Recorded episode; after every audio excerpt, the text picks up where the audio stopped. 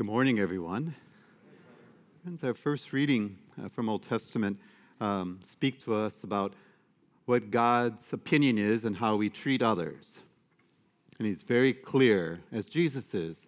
He's always concise, very clear about what it is. We are not to oppress, we are not to discriminate against aliens.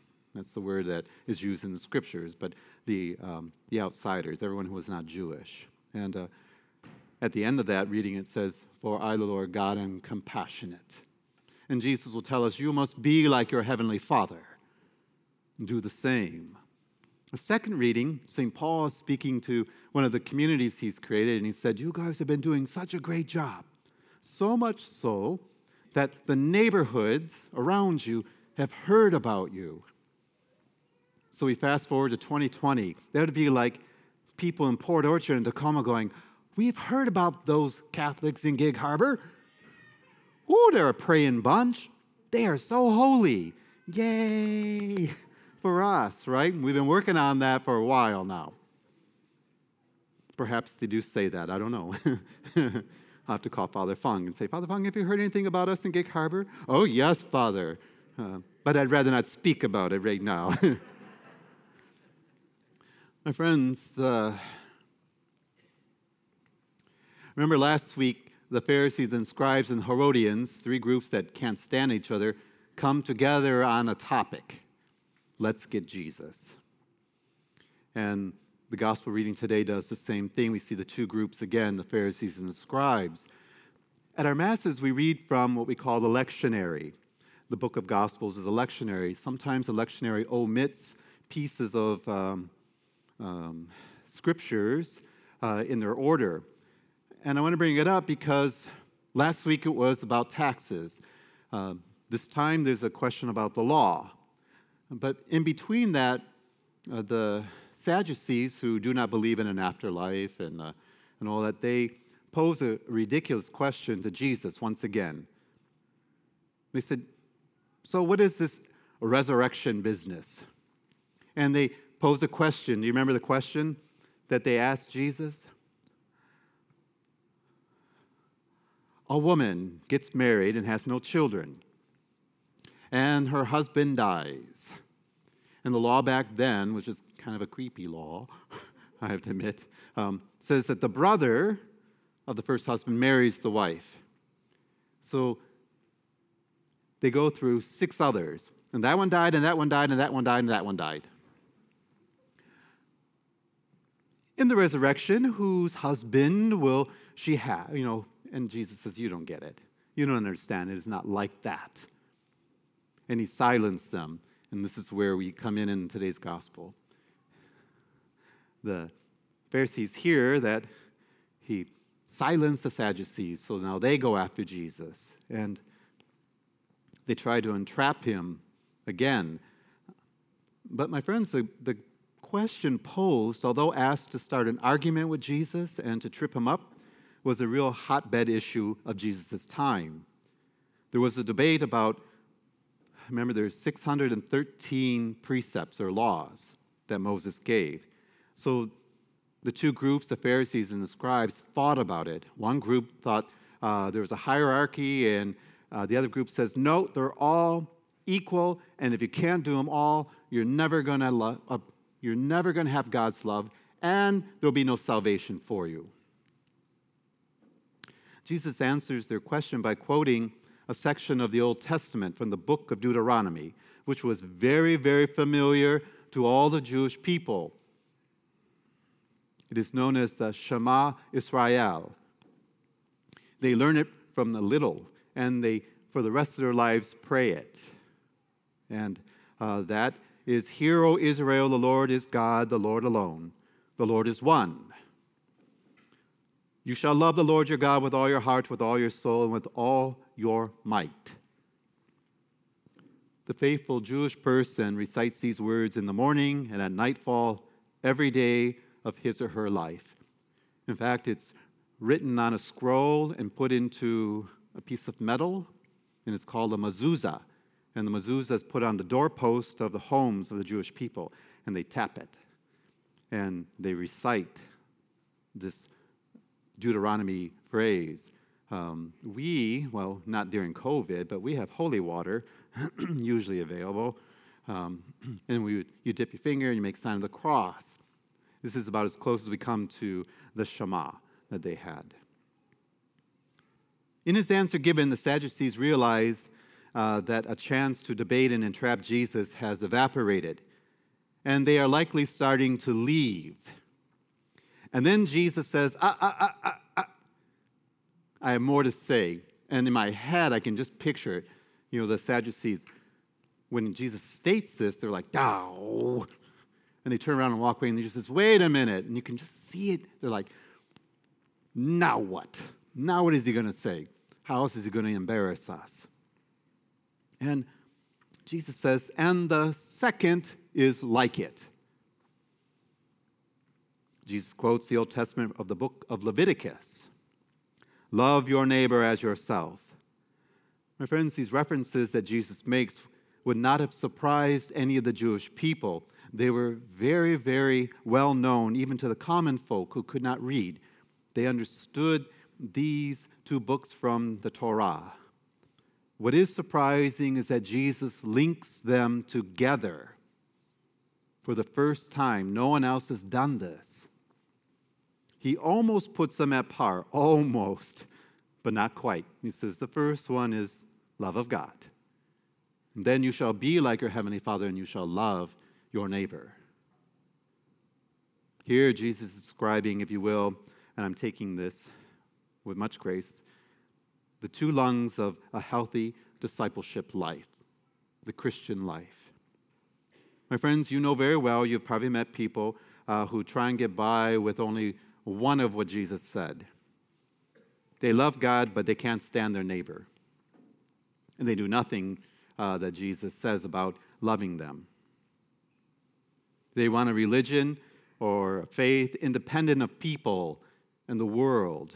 But Jesus called us to be a community of faith, of believers, to be a church, to extend his love and his compassion, and to be instruments of his peace in the world. And we know people who are the opposite. They do a great job of loving their neighbor, if you will, but they have no relationship with Jesus Christ. They spot off things like, well, I'm a good person, I don't need him. I don't steal, I don't need him. And I certainly don't kill anyone, I don't need him. And I listen to them like, that's the Ten Commandments, by the way, which is in the scriptures. Mr. Atheist.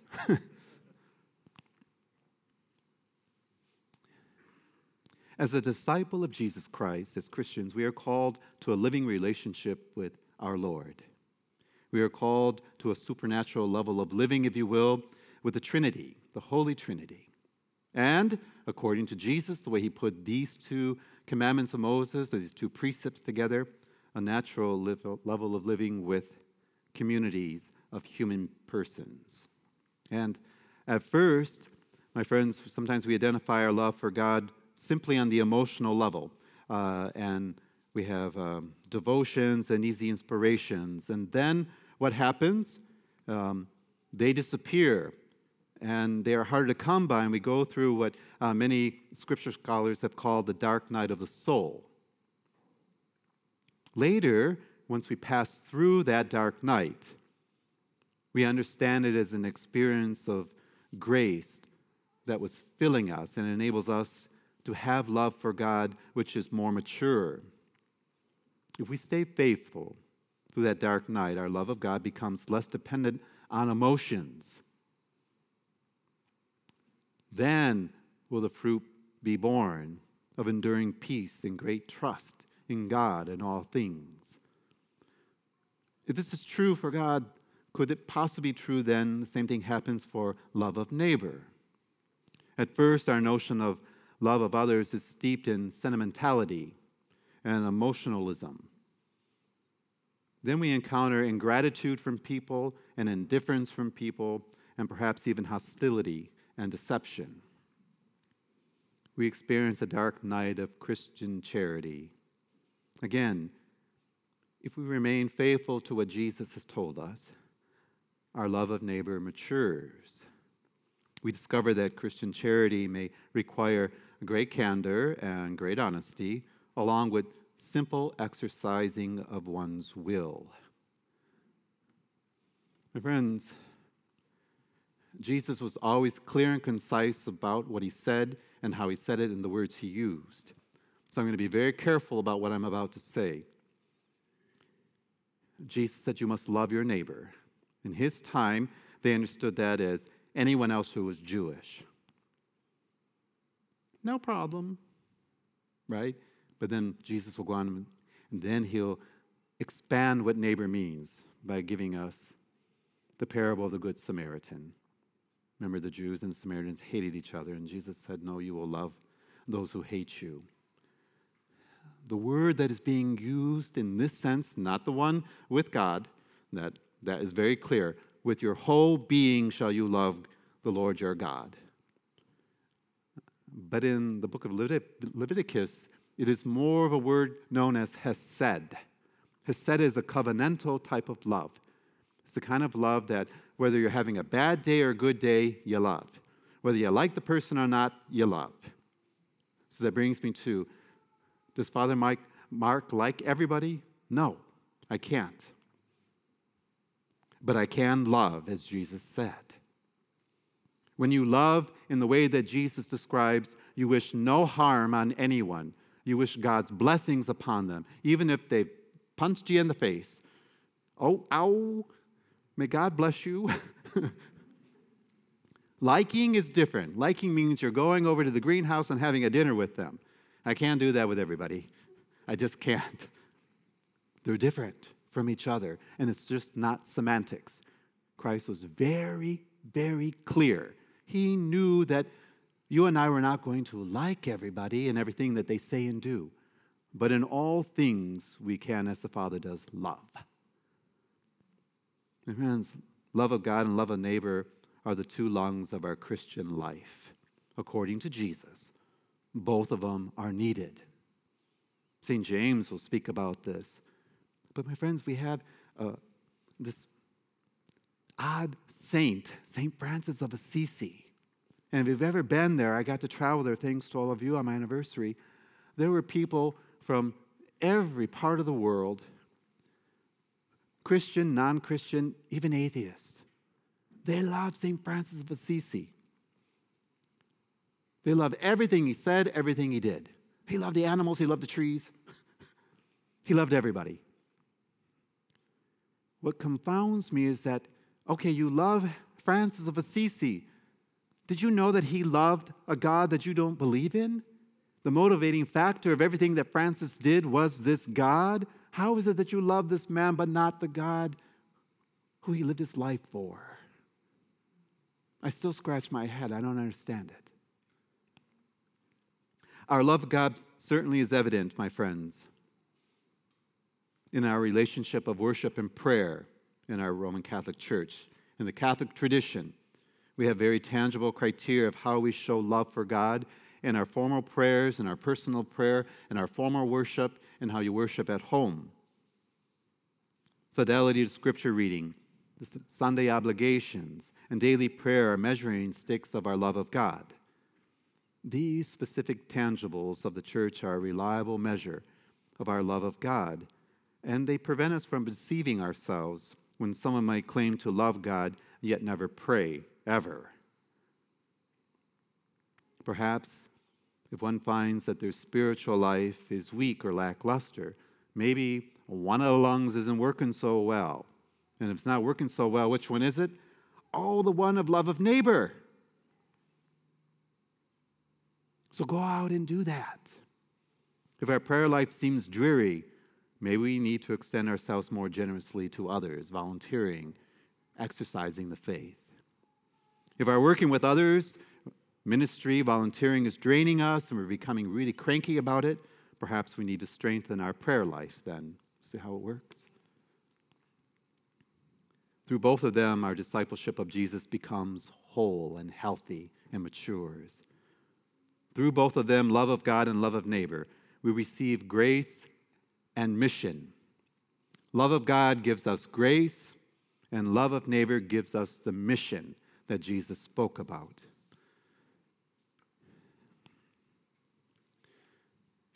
Jesus said, You must love your neighbor. And he would go on to say, Now I will tell you who your neighbor is. Remember the Samaritan that you hate? That is your neighbor, and you must love him. You may not go and have dinner with him, but you will love him. You will do no harm to him. You will not speak evil and wicked things upon him. You will not ask God to destroy him. Republicans, you must love Democrats. Democrats, you must love Republicans. I have no problem saying that with him standing right behind me. you know it's true. Go back to the scriptures. You can't wiggle out of this. Do you have to like what each party says? Nope. But you do not wish evil upon them. And we pray for them. Everyone. My friends, next weekend, we have the opportunity to celebrate uh, all weekend because it falls on a Sunday, the solemnity of of all saints. The liturgical color is white.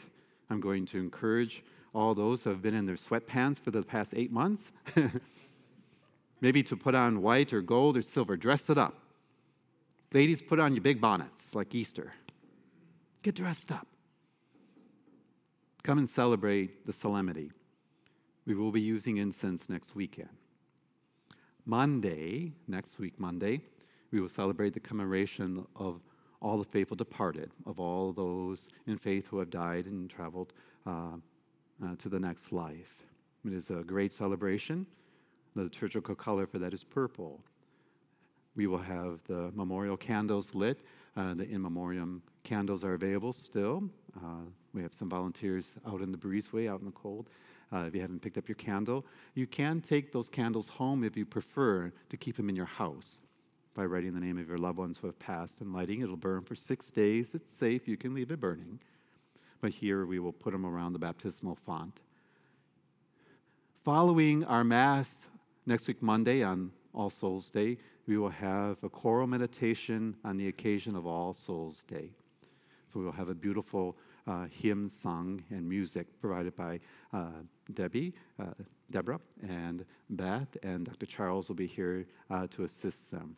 Uh, if you come to Mass, you are welcome to stay for uh, the choral meditation. Concert. You know, I can't say that. I'll get in trouble. Officer Mike, you don't care, do you? Okay, plug your ears. Concert. But it is what it's going to be prayer in song. Okay. Once again, the memoriam candles are uh, the volunteers are outside, uh, just off to your right as you leave. Um, friends, let us pray for peace in our nation, for understanding, uh, for compassion towards each other, and for tolerance uh, and an understanding of each other's opinions. Um, and we ask God to bless our country. It belongs to Him. Um, so uh, let's deliver back to Him a country that is holy and sacred.